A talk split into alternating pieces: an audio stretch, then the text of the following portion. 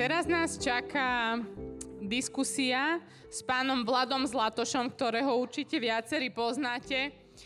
A máme nachystanú tému stravovania, zdravia, pohybu, športu, zdravého životného štýlu. A možno tým začnem ako v predchádzajúcej diskusii, že ak budete mať vy nejaké otázky, tak si ich pripravte a môžeme ich zodpovedať. A ja by som začala tým, Začala by som tým, že je to projekt, náš projekt určený pre pomáhajúce profesie, možno fyzicky náročné, sú to väčšinou zamestnanci, možno aj vo vyššom veku. A ja by som začala možno práve tým športom a pohybom, keďže vy ste známi takým tým funkčným zdravím, druhom športu a pohybu, že možno ako pohybom začať u takýchto ľudí, ktorí nemajú ešte takú tú bežnú rutínu, ale majú chuť Možno ako začať, aký druh pohybu vôbec zvoliť na začiatok, aby sme sa k tomu zdraviu trošku dostali. Ja by som možno začal trošku z inej strany. A to preto, že ja som nositeľov jednej také myšlienky, že keď jedinú vec si ľudia zoberú z tohto toku alebo rozhovoru, tak je to, že som nositeľom myšlienky o kultúre pohybu. A teraz, prečo kultúra pohybu? My žijeme a pracujeme v prostredí, ktoré je veľmi chudobné na pohybové možnosti a práve naopak žijeme v prostredí, ktoré je veľmi bohaté na nevýživné kalórie.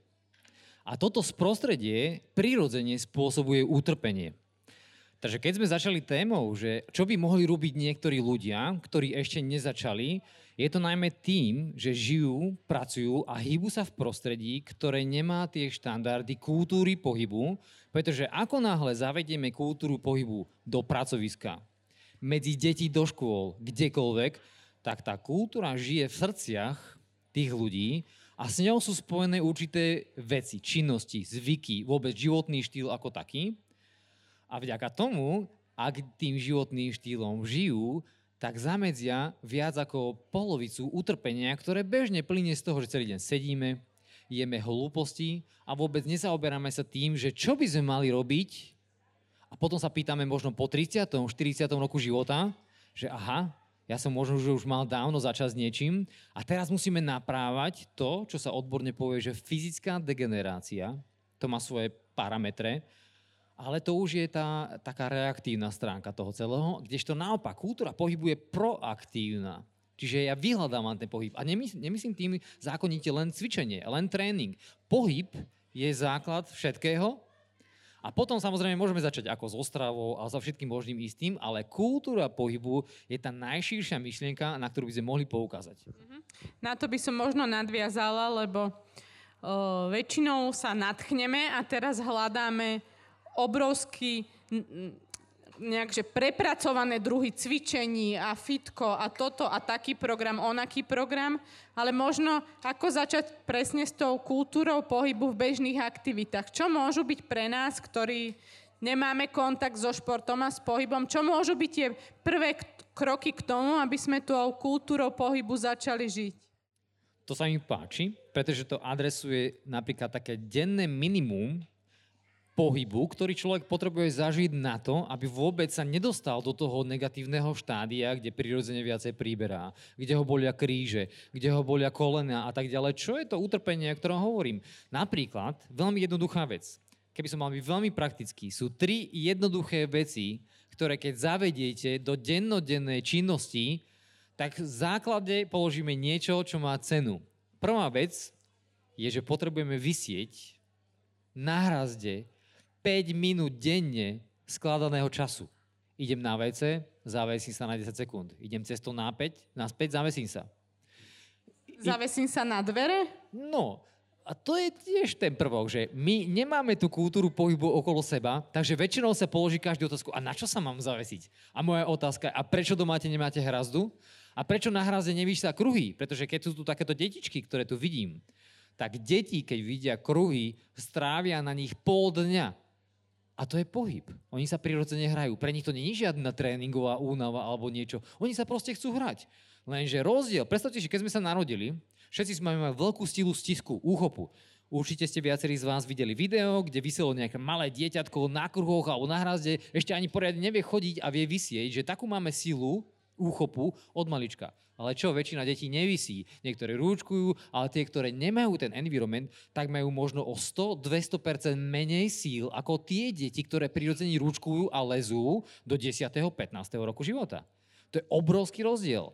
No a my potrebujeme naspäť vrátiť do nášho tela to, čo sme nechali vyšumieť naprieč možno desiatkám rokov, ale len začneme s touto jednoduchou vecou, že áno, denne vysieť 5 minút skladaného času, dobre 3, aspoň 3 tam 10 sekúnd. Predstavme si, že by sme pracovali v takom prostredí, kde by sa na WC nikto nedostal, pokiaľ by nepreručkoval 5 metrov.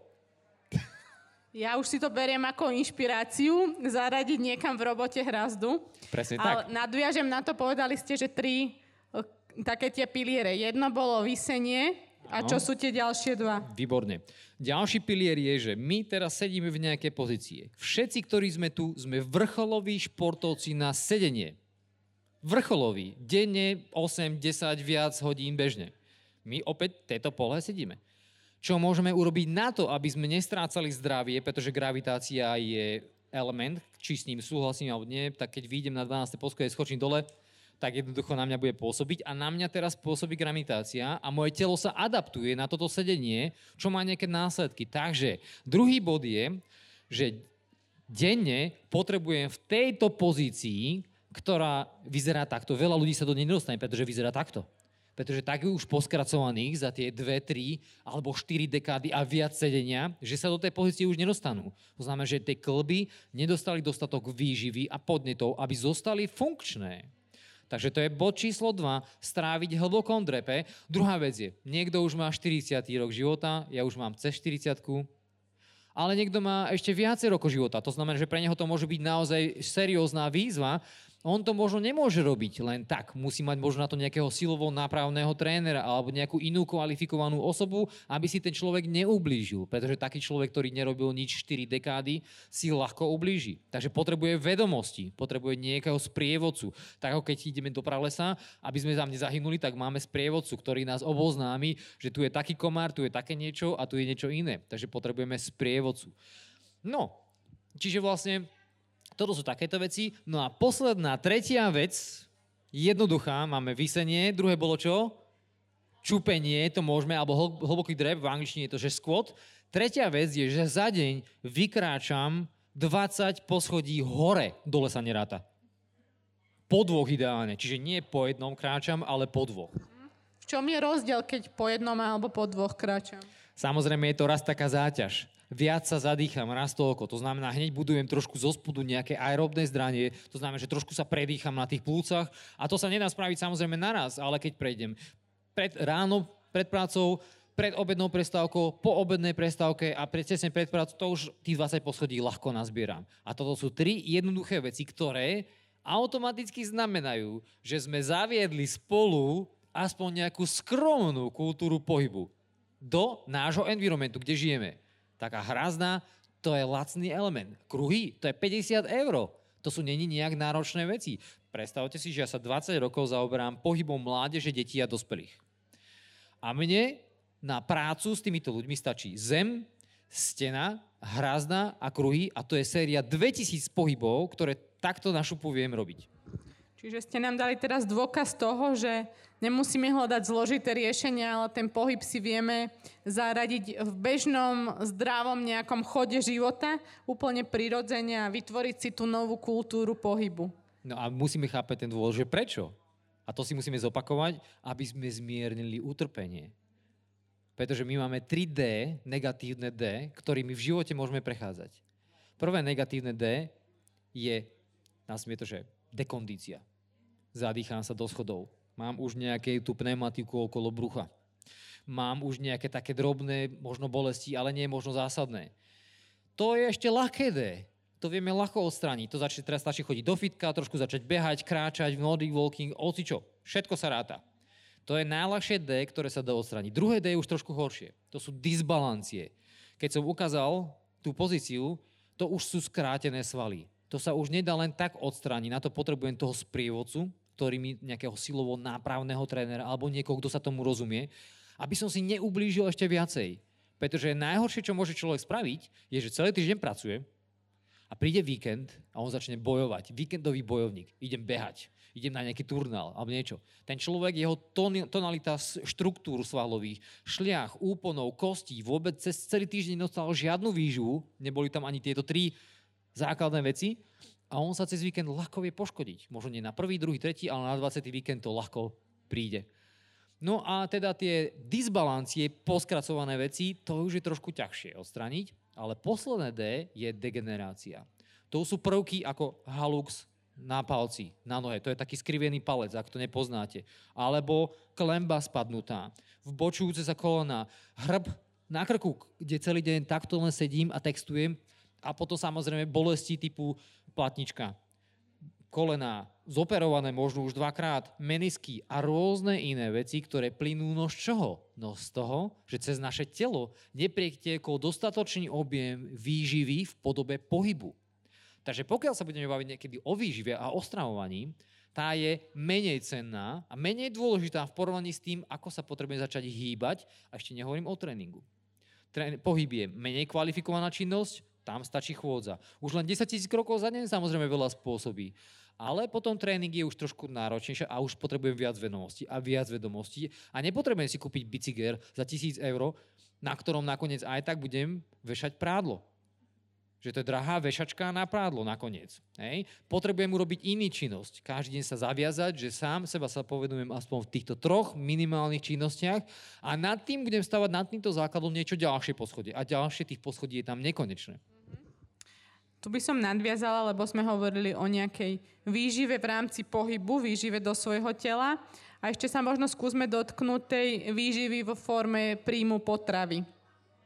A z toho, čo hovoríte, mi príde, že nám tak vyvraciate mýty a ukazujete to, že je to prirodzené, jednoduché, len je to o tom rozšírenom obzore možno na vec a na pohyb ako taký, ale ďalší z mýtov možno je, že keď chceme zaviesť nejaké zdravé stravovanie, iné stravovanie, že je to finančne náročné, že je to problém s prípravou a že už je to niečo, čo vyžaduje nejakú finančnú, ale aj časovú náročnosť. Tak skúsme sa tohoto trošku dotknúť.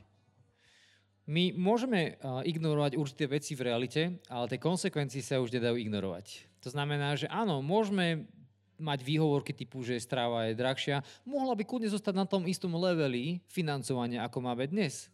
Lenže čo sa kompletne zmení je, že my začneme nejesť oveľa viacej vecí, ktoré tam predtým boli a namiesto toho si kúpime niečo iné, čo má z pohľadu výživy nejakú hodnotu alebo dokonca nejakú funkciu.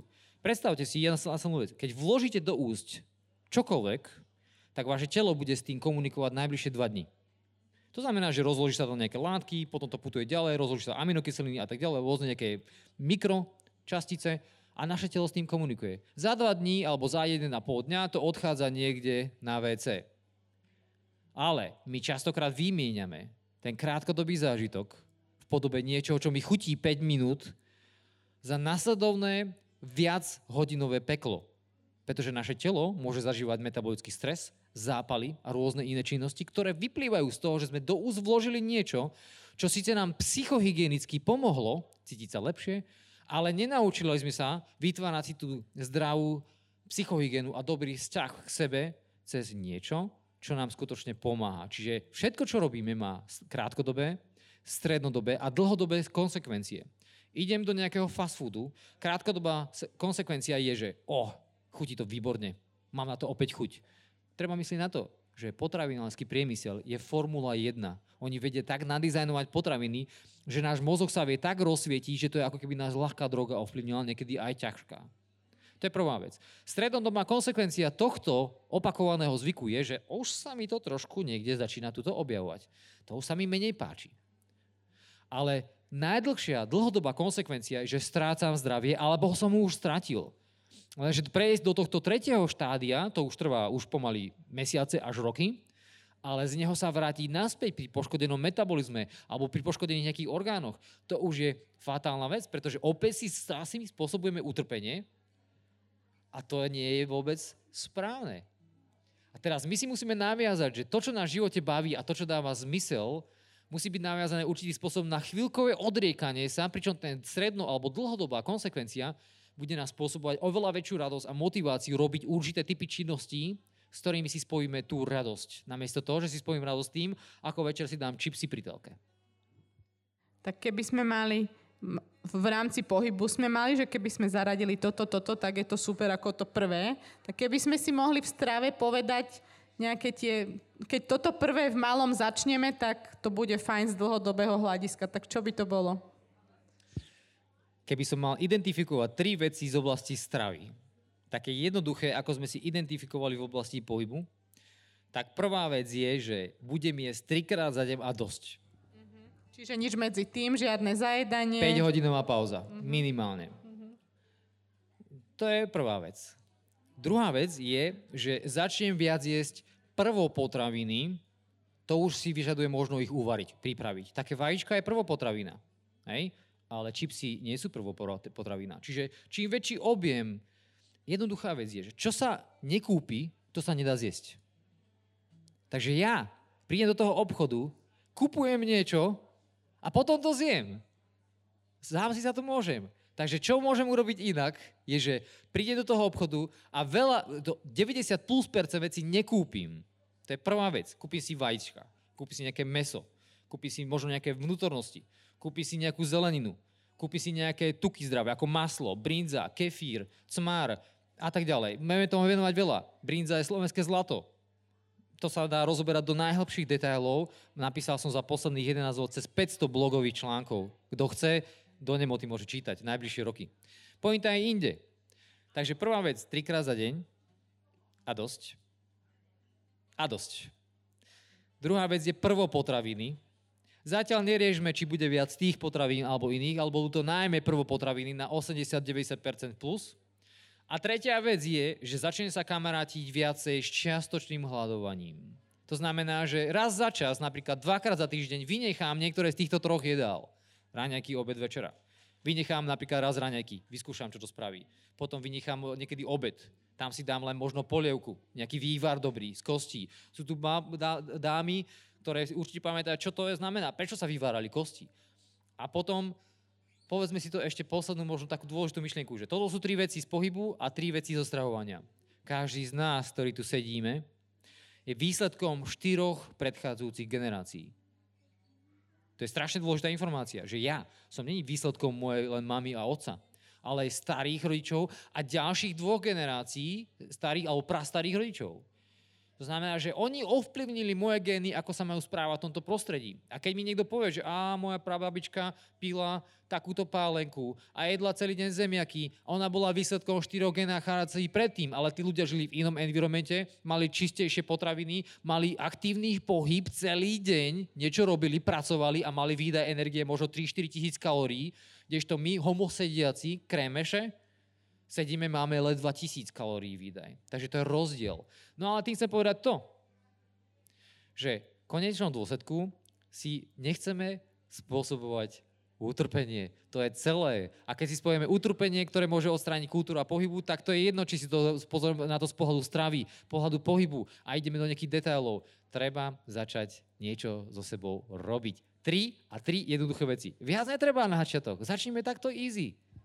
Dali ste nám jednoduchý návod, jednoducho sa to povie a, a ďakujem zaň a uistil, vyvrátili ste nám mýty a ako by ste nás vrátili k podstate toho, ako prirodzene a tým pádom zdravo žiť a, a naozaj, keby sme si odniesli tieto malé, jednoduché tri kroky, tak vieme sa posunúť z dlhodobého hľadiska oveľa ďalej. Veľmi pekne vám ďakujem. Pokračovali by sme, ak máte otázky, tak budeme pokračovať eh, v diskusnej zóne. My na podiu budeme pokračovať koncertom Vojta Nedvieda. Veľmi pekne vám ďakujem. Eh, mne to dáva obrovský význam v rámci prevencie a podpory zdravia. My sa venujeme skôr duševnému zdraviu v rámci projektu pomáhajúcich profesí, ale bude mi cťou, ak nájdeme nejakú možnosť na spoluprácu v rámci športu a stravy a pohybu. Takže ďakujem, verím, že sa nelúčime a teda budeme pokračovať s kolegom v rámci diskusnej zóny. Takže ešte raz vám veľmi pekne ďakujeme. Ďakujem všetkým.